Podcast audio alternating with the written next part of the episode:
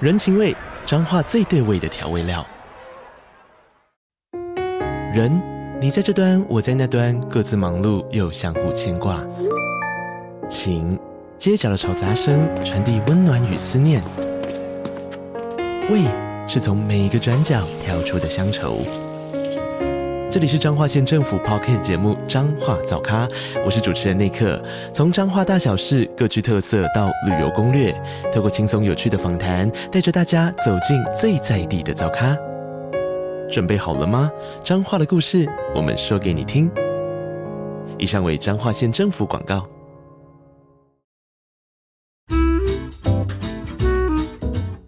比如五十岁以上的人了，假设有个还不错的基础的话，等的能力更强了，我只要不要太贪心，把几乎所有的资产都放在比如股票风险性高的资产里面的话，那我就可以等规划说，那到底我应该有多少的钱是放在比较安全的，多少的钱是放在比较不安全的？五十后的人生要越活越好，让五十加 Talk 陪你用新的方法创造属于你的理想老后。各位听众，大家好，欢迎收听五十加 Talk，我是节目主持人五十加主编陈婉欣。今天的来宾，我们邀请到国立政治大学财务管理系名誉教授，同时也是行衡全人均衡系统创办人周行一，和我们聊聊一生金钱无余的平衡理财法。各位五十家的听众们，大家好。周老师这次出版的新书《一生金钱无余平衡理财法》，要谈的是我们在人生当中如何借由理财去达到一些人生的目标。想先请老师跟我们听众谈一谈，通常在五十岁以后，我们已经完成很多人生里面重要里程碑嘛，比如说可能结婚生子啊，小孩也蛮大了，然后房子也买了啊，接下来就是面对人生下半场的一些挑战。在这个阶段的话，老师觉得说，如果要谈资产配置，会给大家什么样的一些建议跟分析？我想五十岁是黄金岁月哈，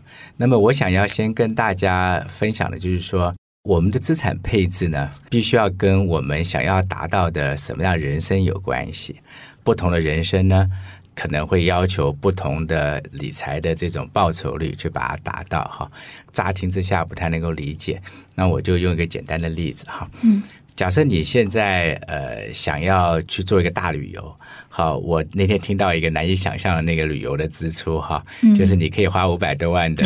台币，嗯 天哪啊，去一个月，然后呢住的都是这个四季饭店，他帮你安排好的这种旅游哈。可是呢，呃，很多人不会去做这种旅游，对不对？嗯可是有些旅游不要花那么多钱，可是也是不少钱啊、你要去欧洲玩个一两个月，哈、可能要花个二三十万，对不对？哈、嗯所以我的意思就是差说，假设我们每个人的钱都是一样的话，可是如果说你想要有不同的这种支出的话，哈，或者不同的目标，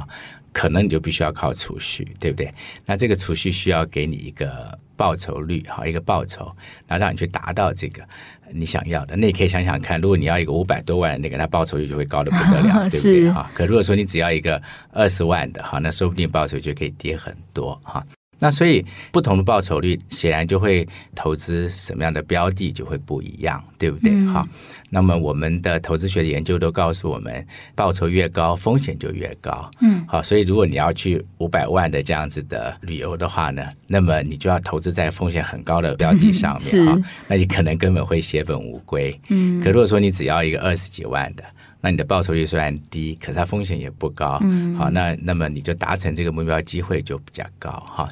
所以其实我第一个想跟大家分享，就是说这个资产配置这件事情哈，它不是我们想象的，就是这么简单的一个答案。我们的年龄可能可以一样，可是我们的目标不一样，我们的生活形态不同，好，我们想要的过的生活的方法不一样，因此呢，我们当然就会有希望有的不同的报酬率跟这种不同的资产配置哈。那所以呢，我还是建议大家读这本书以后呢，去用一下行衡权均衡系统，它可以帮你去模拟哈，你在你的不同人生阶段当中，或是说你在不同的这种消费目标或是偏好当中呢，怎么样去规划你的未来。但你就是必须要了解，你千万不要找一个报酬率要超过呃一般市场上可以给你的。呃，因为美国过去一百年它的报酬率是百分之十一左右。哦好、那 OK 台湾从民国五十六年到现在，就自从有资料开始，嗯我们的报酬率可以看百分之将近百分之二十左右，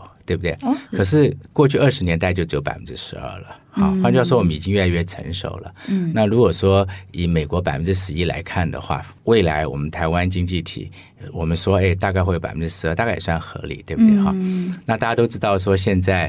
有很多的这种叫做指数型的产品，嗯好，你就是买这些指数型的基金或是 ETF，嗯你就可以拿到台湾的整体的报酬率。嗯也就是说，我常讲，你可以不费吹灰之力，嗯就拿到这个报酬率。就跟市场一模一样，就没有对了，错，没有错。那这样的话，所以说你就要是要注意说你的报酬率呢，不要超过这个市场可以给你的。那我是建议你在脑袋里面把它记得，大概就是百分之十二哈。嗯可如果说你要超过百分之十二的话，那就代表什么？那就代表说你不可以就投资在这个指数型的商品，嗯，你必须要去。做其他的事情，这个就是我们在投资里面我们非常建议一般人不要做的。 呃，是你要去择时去选股了，选换句话择说什你么要时候要进去市场，什么时候要离开嘛。对，好，那或者是说你要选择哪一个好的股票去投资，我相信我有能够说服人的理由，告诉大家说，其实这是一般人做不到的，好，一般人是做不到择时跟选股的哈。那我们最好的方法就是找一个不费吹灰之力的这种呃指数型的投资，哈，可以拿到这个报酬率。那这是我 promote 叫做平衡充实的人生，嗯也就是说，你想要过一个什么样有意义的生活？对五十岁以上的人来讲，生活的意义是非常非常重要的。嗯好，因为我们年轻的时候有可能我们就是忙忙碌碌的，就是想要去赚钱，嗯，好想要生存。还在累积的阶段。 Yes，你五十岁以后，你真的要去想一想说，那我怎么样未来的生活会非常有意义？那这个有意义，除了对你自己有意义之外，你也可以把它想得更高一点，就是我怎么样能够对社会有意义，嗯对这个世界有意义哈。因为当我们比较有能力的时候，那这个时候你可以用这个系统去模拟它。嗯，好，那有我些人就想要做一些公益嘛，他也是的可以整合在这个理财的计划当中。是的，你甚至可以说，那我假设我要捐这样的钱，我做得到吗？嗯，对不对？我要设一个这样的基金会，专门做这个事情，我可以做吗？或者是说我可以去做一件我过去不能做，可是我觉得对社会很有意义，但是因为我这样子做，我的所得会减少，那我可以吗？所以我觉得，呃，现在五十岁以上，我觉得那是非常兴奋的时候，嗯，对不对？因为你有很好的基础，开始可以比过去自由，对不对？嗯然后你又可以去追求你的非常有意义的人生，我觉得是非常棒的。嗯，那老师提到的巴西法则，英文是 B A H，对我把它叫做百亿。嗯它是这个书上面也有哈，我的这个书的名字哈，《一生金钱无余平衡理财法》，对不对哈？书的英文名字呢叫做《Balanced and Holistic Investment for a Fulfilled Life》。Balance 的意思就是说它是平衡的，and holistic，holistic 是全人的，investment 就是投资，所以它是一个平衡全人的一个投资，所以我要叫做全人均衡投资，for a fulfilled life，fulfill 就是说我们达到了我们想要的理想，叫 fulfill，、嗯自我对实现。英文如果说 My life is very fulfilling，、也就是说，按照我的理想实现的非常的好，对不对哈？所以我们就是怎么样经过投资理财，能够达到一个 fulfilled life，好，一个就是自我实现，也就是我讲的非常有意义的人生呢，那你就必须要用。全人的一个均衡的角度去做理财，那因为是 balanced and holistic investment，所以它就是 B A H I 所以我们就要叫把戏。那把戏这个其实好发音，所以我每次呃下课的时候，我就有会点像让台同语学呼口号。嗯，好，同学就会跟我呼口号，把戏，把戏，把戏，把戏，把戏，才可以下课。 懂，好那我也要他们都他们很懂这个其中的精髓。对，他他知道把戏的意思。那当然，他们早上起来的时候，我也很希望他们早上起来的时候先喊一下把戏，然 后再去过这一天哈。为什么？因为他可以提醒他，就人就是要均衡，嗯，人是要有意义的哈。可是。呃，我们又必须要理财，为什么？因为我们所有的活动都是在理财的。嗯、对啊，我今天要去上班，我选择的交通工具就是一种理财啊。我可以选择坐计程车，我也可以选择坐巴士，花费是不同的。对不对？好，那我今天花这个时间在这件事情上面，我没有花时间在另外一件事情上面，它就是一个机会成本。我们可以不理财吗？当然不可能，嗯对吧？可是我们就必须要知道说，因为我们每天都要理财，那所以我们怎么样能够经由理财帮我达到一个平衡、均衡，还有一个有意义的生活呢？或是我所谓叫充实的人生，那就非常的重要了。老师自己是这个投资学的专家，其实从数据上看到，好像其实台湾人不是很会理财，是不 是？这是非常有趣的一件事情，就是说投资理财这件事情，它是一个非常专业的活动。呃它非常专业的原因是因为你真的要变成一个非常棒的投资人的话，嗯你显然是要很有本事可以去选股，你要很有本事可以去择时，对不对嗯哈、那选择哪一只股票能够让你赚钱，好，或者是说像您刚刚有讲，就是在什么样的时点去买，嗯什么样的时点去卖，卖可以赚钱，这个不是一般人真的可以嗯，就是判断那么精准的哈。那这是为什么我们这个学术的研究就是嗯说，如果一个散户哈，或是一般的投资人，他投资的频率越高。那么他事实上，他可能赚的比人家少，这是客气。嗯好，如果讲的更负面一点的话，就是他可能赔的比别人多。那所以基本上就是说，你是一个高频率的所谓的散户投资人的话，那实证研究就是在那段时间他们的研究资料里面就显示说，其实台湾投资人他的报酬率可能是负的。嗯那这就证明一件事情，就是说投资其实是一个专业的行为。我们今天如果要去选一个股票的话，听人家讲说这股票好，我们就知道它好嘛。那其实这样子是非常危险有的。点像道听途说的感觉 是。是的，是的。譬如说，我以台湾的现在的呃护国神山台积电为例嗯哈、我想没有人现在会去说台积电是一个不好的公司，嗯对不对啊？它是一个非常棒的公司。可是你知道台积电为什么那么棒吗？一般人可能讲不太出来，不会出来，嗯讲不出来的。它一定跟公司的技术、它的产品、他的它专的利。管理，嗯好，它的研发，好，甚至它的文化，好，很多很多的面向加起来，形成一个非常好的公司。可是，尽管是台积电这样的公司，我们都没有人敢去保证说，今天这么棒的一个公司，三年、五年、十年以后，它仍旧会是这么棒。你了解我的意思啊？我们很难说他以后会怎么发展嘛，因为我们是一般人，其实我们并不是这个企业管理，也不是财经的专家，是，无法去做这样的预测。就连专家有时候他的预测也不一定是完全正确的。没有错，而且台积电还不只只是一个呃企业管理跟财经的问题，它还牵到非常精深的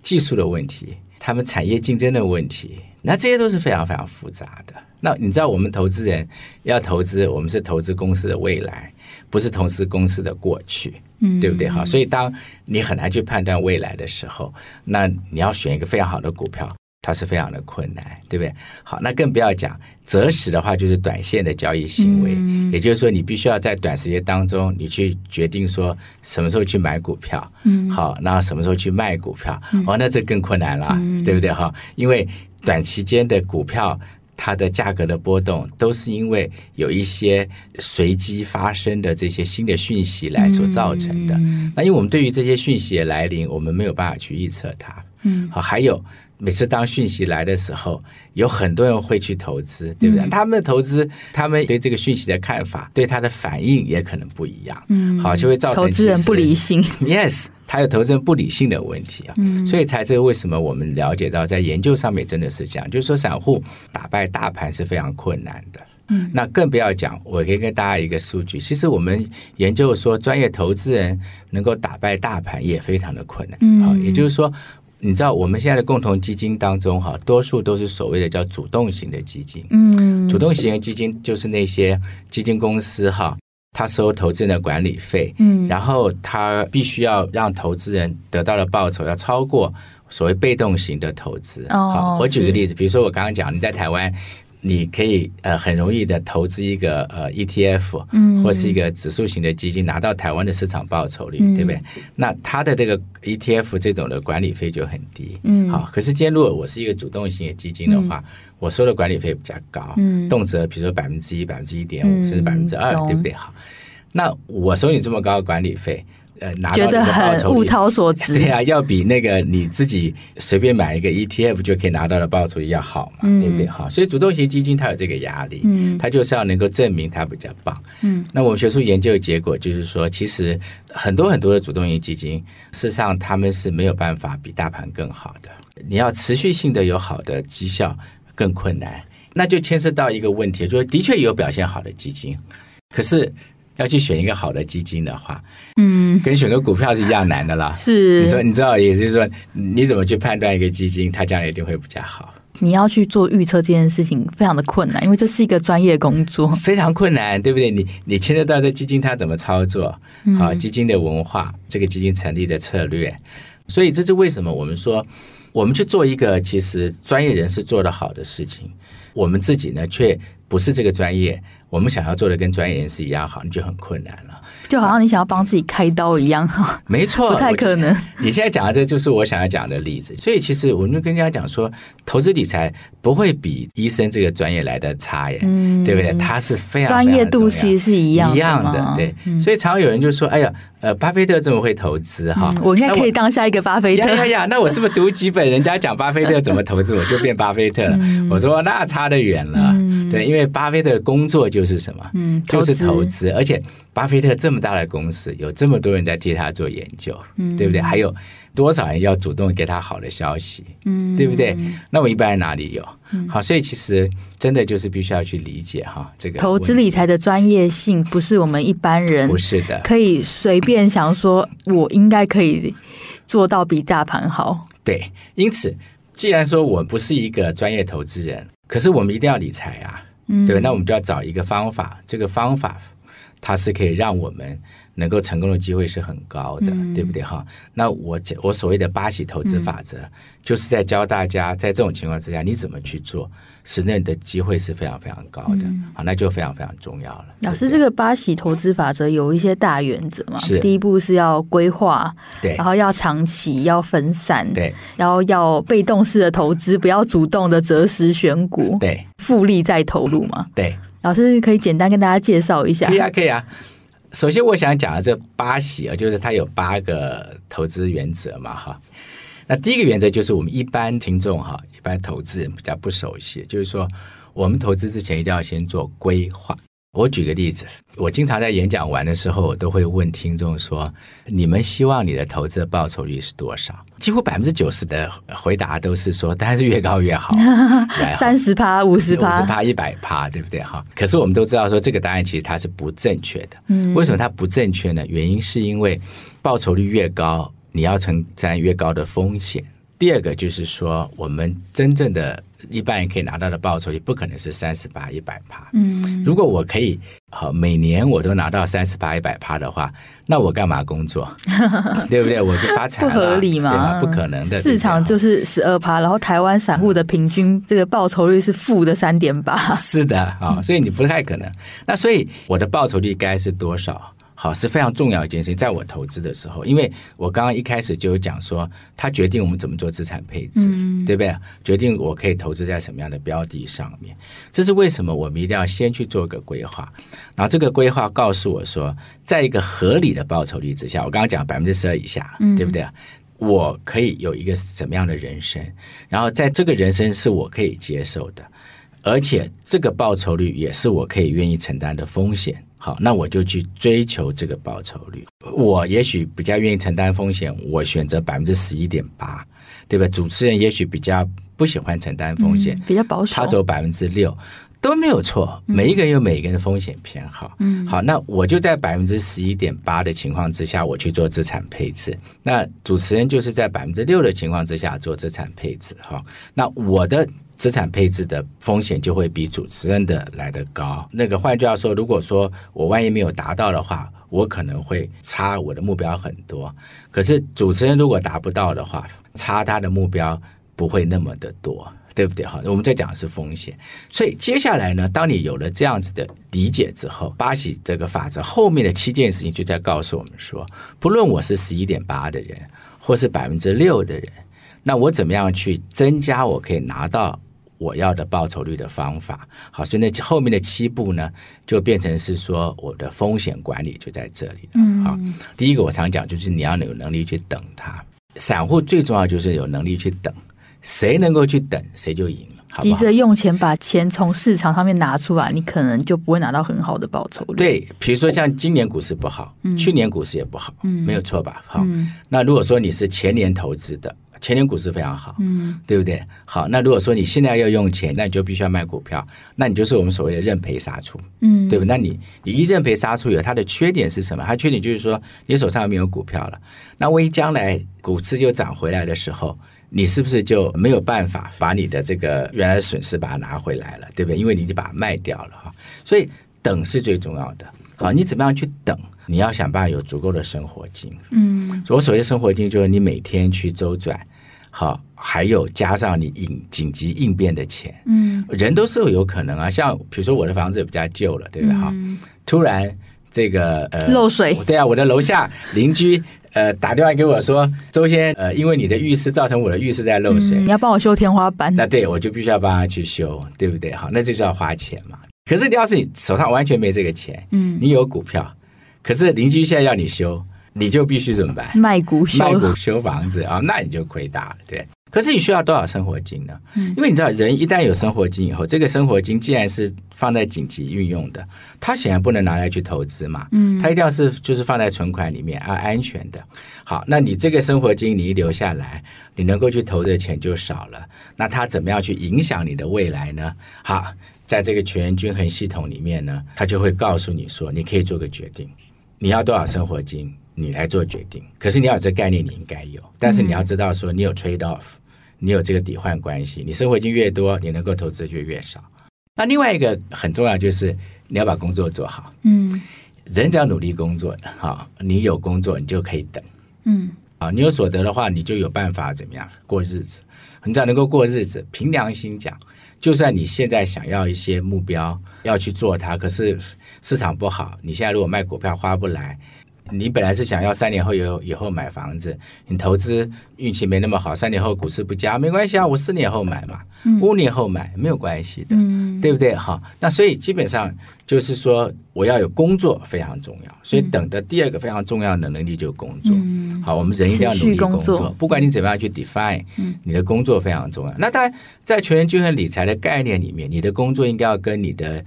理想、你的有意义的生活要联系在一嗯起。好，所以我还是鼓励大家不要只是去走找一个工作，它只是为了赚钱。来、你要有个工作，你觉得它非常有意义。嗯你要觉得说我做这个工作是对别人非常有贡献。有时候我听人家讲说啊，it's only a job 哈，通常是后辈了。嗯所以跟他们做个建议说，当你说 it's only a job 的时候，it means that you don't like the job，、嗯对不对？你想不喜跟他欢切这个割嗯工，作嘛，对不对哈？我说 that's not good，对吧？你应该什么？你应该去找一个工作你喜欢去做的，对不对哈？所以说今天，如果说你找一个你喜欢的工作，你努力去做它，对不对哈？那你有个工作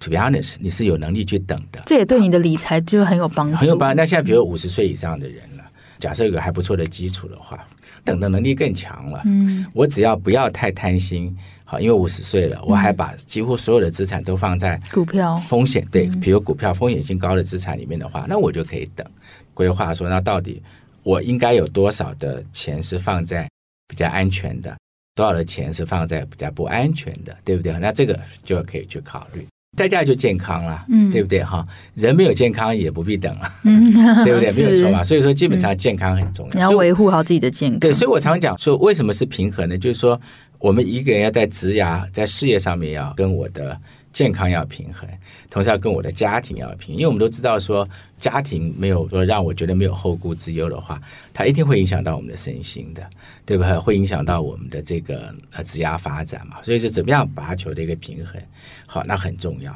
好，然后在这个平衡之下，那我们做相关的理财活动。得到一个报酬率，好，那这个报酬率是我要达到的人生目标，那我就有一个 fulfilled life，对我就有一个有意义的人生。千万不要想说我去用投资理财让我可以早点退休，不要怎么样，你知道吗？不要想太多。 对对对，对，你去投理财，我跟你讲，你早点退休，你就会变成说你永远都没办法退休，真的就是会太急，是不是？不是因为你没那个能力嘛，嗯，对吧？你你你你会做一件事情，就是说你把很多时间都花在投资理财，可是实际上没那个能力。希望可以赚取高报酬。没错，可是你会把你的专业给忽略掉了。嗯，对不对？我们人是把我们的工作做得越好，我能够得到的所得，好来帮助我去理财，而不是说我想办法去理财理得很好，可以让我不要工然后作。工作随便做。 Exactly，那这样的话你就没有平衡的人生。老师，这个现在非常流行哎、就是很多人很想要，就是借由投资理财赚取大笔金钱，然后最好可以早点退休，不要工作你。得相信我，这个真的是很困难的、啊。 因为如果这样的话，那谁还要工 作？所以我常常讲说，我们有很多创业家有没有？他们拿钱出来，然后这么拼命的在工作，承担这么高的风险，然后才赚。百分之十几的报酬，对不对？然后把公司给上市啊。嗯那我我只是这个上市公司的投资人，我就要赚的比这上市公司老板还要多，这样合理吗？ 这不合理嘛，对不对？是我就完全不合理啊！嗯所以其实不可能的哈、所以我们人一定要了解这个现实，就是说嗯我们要从我们的工作好得到意义意义，得然后到在收工入嗯作，上得到所得。你如果你喜欢你的工作，你好好做，你就会快乐，然后同时你所得一定会增加。嗯，好，那你生活会有意义。嗯我们也许没有办法，因为我的工作我变成某些非常幸运的人哈，没办法变亿万富对翁，亿万富翁，其实他们是非常幸运的耶。你晓得，你像这个 Bill Gates，像张忠谋先生，Amazon 的这些创办人，对吧，和呃贝 Bezos，佐斯嗯包括现在的这个 Musk 啊、做这个特斯拉呃、Tesla 的，除了他们在非常的努力以外，他们愿意去创业，他们也某种程度也是幸运的人，嗯对不对？好，所以基本上我们也许没有那么的幸运，但是我们只要努力，我们一定会拿到我们该有的。好，一个还不错的人生，嗯好，这是为什么？当我们有这个时候，我们就非常的 happy 啊，所以我们有一个平衡、均嗯衡、有意义的人生。你有一个对啊可以实现你理想的工作，你有很稳定的 收入， Yes，快乐跟钱都有了，这样的人生当然是很好的人就生，啊很好了，。对不对？那你你还要想说，我去做投资理财，然后可以不要工作，那你就没有平衡的就人是生，不为什么务实的。人生，因为 exactly，那因为因为你的人生当中有一块让你觉得非常有意义，嗯，好的那个职涯这个部分它就缺了啊，嗯，对不对？好，那你不工作要干嘛 那呢？好像只是生活，只是为了活着而 已。Yes，所以我前两天我听到有一个朋友还在讲他另外一个朋友的故事，他的朋友就是专门每天在投资理财，全职投资 啊对人他没有工作， 他是散户。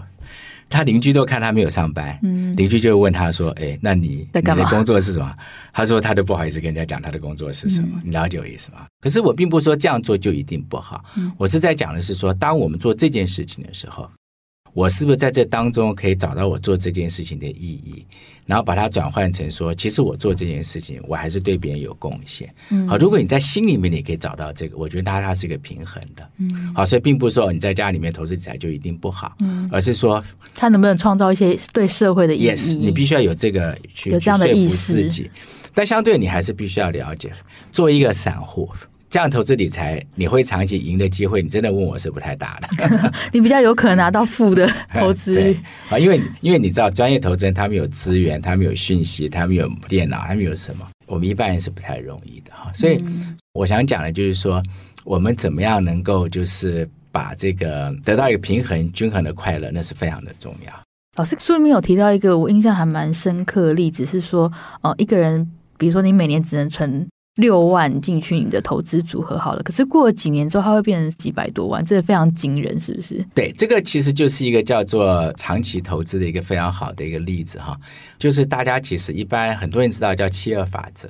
什么叫七二法则？七二法则就是说，你拿七十二去除以你的报酬率，然后乘以百分之一百，所以报酬率是百分之十二的话，乘以百分之一百就是十二嘛，对不对？所以你就拿七十二除以十二的话，嗯大概是你就六会得到六。好，这个六这个数字是什么意思呢？意思就是说，如果你今天投资一块钱的话，在这个百分之十二的报酬率的情况之下，你大概在六年以后，你的这一块钱会变成两块钱，也就是说，它是把你的投资把它翻一倍的意思，就 double 了。好，那换句话说，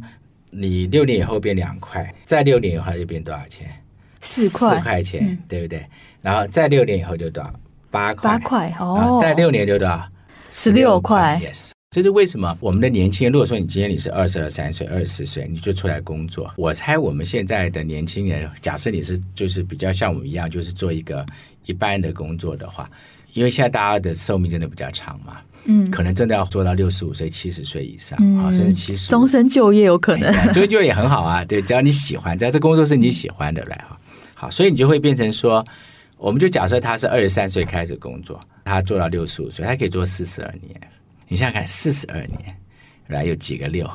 七个六，七个六所以它就是二的七次方。嗯，对吧？所以是为什么你现在很多的媒体问我们台湾民众说，你希望你退休的时候有多少钱？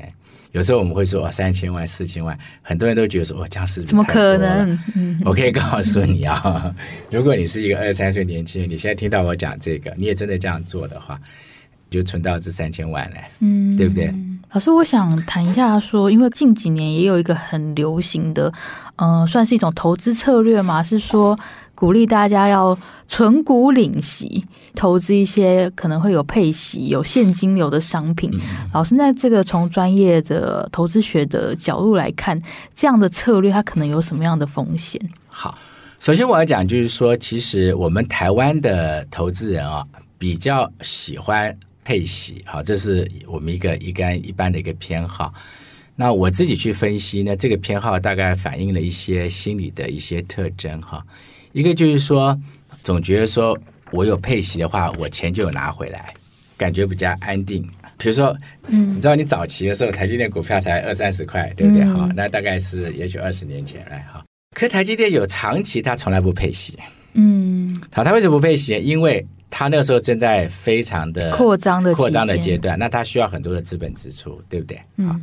所以它就不太配息嘛，对吧？可是假设你的投你的股票你还留着的话，这么多年来，那它是多少钱啊？你现在可能是五百多块的台积电股票嘛，从二十块到五百多块，不止，它当中还有给你配股过，还有给你配息嗯配息过过，对不对？那如果它配的息，你再去买股票，you know，你现嗯非在常惊人。嗯怎么可能是什么五六百块的那个？你可能是五六千块以上，你知道我的意思？哦是嗯我没有仔细去算过。换句话说，你买那个二十块的一一台积电，你可能现在已经值五六千块嗯了，对不对？你好，我想讲的就是说，其实配息不见得一定会让你的报酬率比较高。嗯就是以台积电的例子，让我们去理解这件事哈。那可是为什么我们喜欢配息？我刚刚讲就是觉得说比较心里安的安定全，对吧？好，那我就有拿到钱，好，因为谁晓得以后还会不会拿得回来，嗯对不对？这第一个嘛。是对吧第二就是说，我们的确有一批的这个，就是说已经退休的人，或者说还没有要退休、想要退休的人。他在心里面上，他认为这个是他一个退休的一个被动收入，那所以呢，他就可以说，你看我有这个配息，所以我以后日子可以这样过。好，那这个是一般人的这种心理，对不对？哈，那这个心理没有一定不好，我们在讲的其实就是，嗯呃人的心理想法是不一样的哈。可是它对你有什么影响呢？我们可以来做一个分析。如果今天你呃想要有配息的话，那你就会面临到我刚刚讲的第一个问题，就是说公司因为你喜欢配息，它就会尽量配息给嗯你，它就在它的研发跟资本支出上面有可能是做的有所缩减，没有错，对不对？因为它配息给你嘛，哈。那当然有的公司有时候为了配息给你，他还去配完息，他去借钱，哦，是哦、哦 y e a h of course，对不对？哈，那所以你了解我的意思哈，所以基本上配息好的公司，不见得一定是就是好公司，这这件事我们要先说。第二个要去考虑，也就是说，如果你是要配息的话，那就是我刚刚以台积电的例子，就是如果你配息，你真的就是来了你就要花花掉的，就真的没有去把它再投资，你就拿不到那个复利效果。台积电这么多年来，我刚刚讲你的报酬率会很高，是因为如果台积电配息了，你又去买台积电，你得到最后呢报酬率会远超过你没有这样做。第三个就是说，我们在讲存股跟配息的概念，它有两个事情你要去思考的。第一个问题就是，当你配了息以后，那你是要把它花掉。刚刚讲了，就是你没有长期复利的效果。第二个是说，息不是那么确定的。嗯，好，就是说公司它如果真的没办法赚钱了，它就非得降下来。像今年你看股市不太好，今年因为景气不好，所以你看今年大家配股息就比很较保保守守了。对不对？所以今年很多的公司，它的股息就降下来了。嗯、所以股息是不确定的。嗯，通常它是会跟景气循环有关系。好，还有，假设你真的是要找高股息的公司的话，如果你没有分散风险的话，你是有可能违反了巴西投资法则里面的那个非常重要的原则，就是分分散散风险。搞不好你这个公司到时候它变得不好了，倒闭了，甚至要倒闭了，你连席都没了，嗯对不对哈？所以这是一个你必须要去考虑的。第三，我觉得是我们一般的投资人没有考虑到的，其实是说，如果你真的假设你要退休了，你把这一笔钱，你当成是你要是用配息来为了过以后日子的人的话。其实你有一个很大的机会成本，这个机会成本是什么？就比方说你这笔钱你不会去用它，嗯，你懂我意思？比如说，你说好，我有一千万放在这里，我就是要好看起来公司配息不错，就百分之四，那我这一千万就有四十万，嗯，可以帮助我。但我的一一个月千万是不能拿出来，你就不能，用啊，嗯，对吧？因为你用了以后，你以后就不会有这些利息啊。嗯那换句话说，它有个缺点，就是说你这个一千万你不能够放在你以后的规划当中，你怎么去把它花掉？嗯，换句话说，你心里面想的是说，那我等到我人走的时 候，那我这一千万还在那里，对啊，这还多变可遗惜啊产，嗯这多可惜啊！所以像我们常听人家开玩笑，就说我们呃人在天堂，钱在哪里？钱在银行，钱在银行， 这对不好像对是最悲惨的一个故这事，不是是好的，不见得最好啊。所以照道理来讲应该是说，退休的时候我都规划好了，我想要把多少钱留下来，也许我要给我的子女，这都 OK 的。好，可是除此这个之外，你应该想办法去做个非常好的规划，把它花掉啊。你不给它花掉，你不是可惜了吗？而且我更要建议这五十岁以上的这些朋友们，就是说，我们要记得一件事情：我们越老钱花的怎么样？越少啊，嗯，对不对？你你年纪大了，你吃的少了，嗯你走不动了，你干嘛？所以你要趁现在要想办法把这个规划好，嗯啊，趁我们可以做的时候，把它好好的去运用它，嗯对不对啊？让但是钱换来比较好的幸福感，也 exactly，那包括是不是我们对社会有贡献？你甚至可以规划当中有什么捐赠啊什么在里面，对不对？哈，可是如果你真的是把那种所谓的存股配息当成是你将来的所谓生活的被动收入，那这个是有个缺点的。好，可是这些就算我讲完了，我也不是说这样做就一定不好，因为每个人有偏好，嗯你还是可以自己去选择你要怎么去做。老师其实自己是一个投资学的专家嘛，那看过这么多就是 各式各样的理财方法，在书里面有提到一件还蛮重要的事情，是说财富不能等于完全的快乐，可不可以跟我们分享一下这个体悟是从哪里来的？好，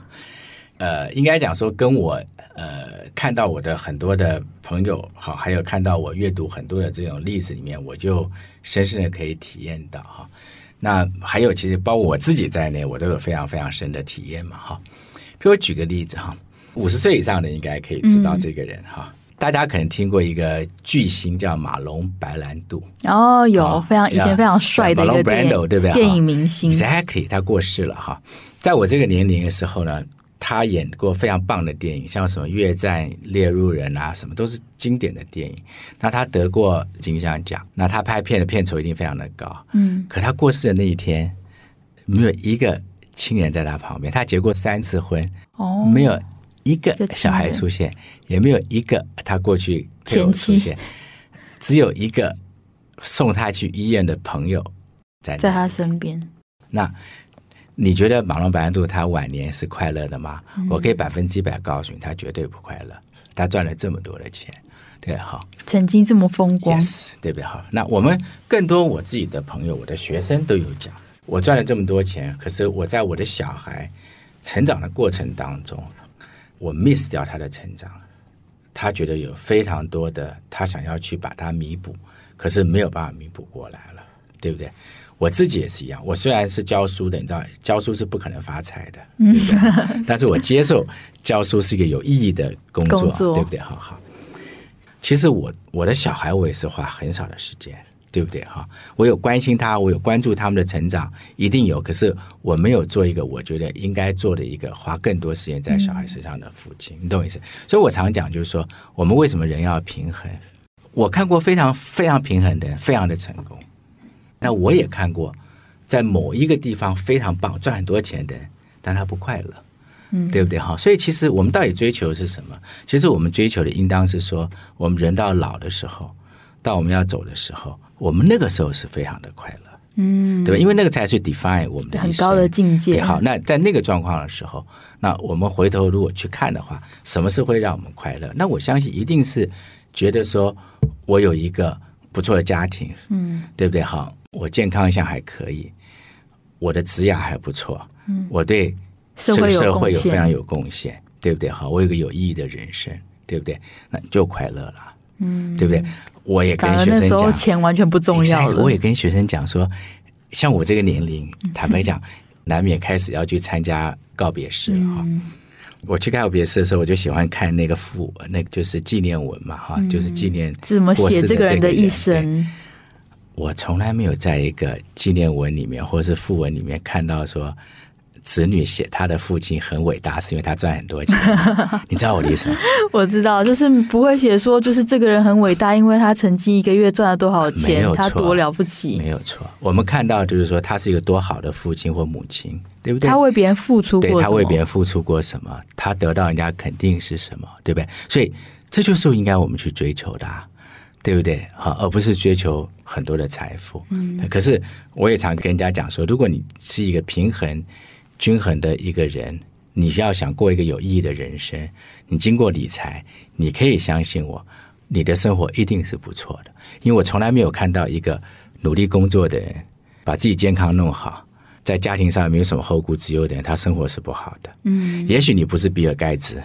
，OK，你是一个平凡人，但是你是一个很好的 Yes, but 平 you are 凡 a 人。 happy person.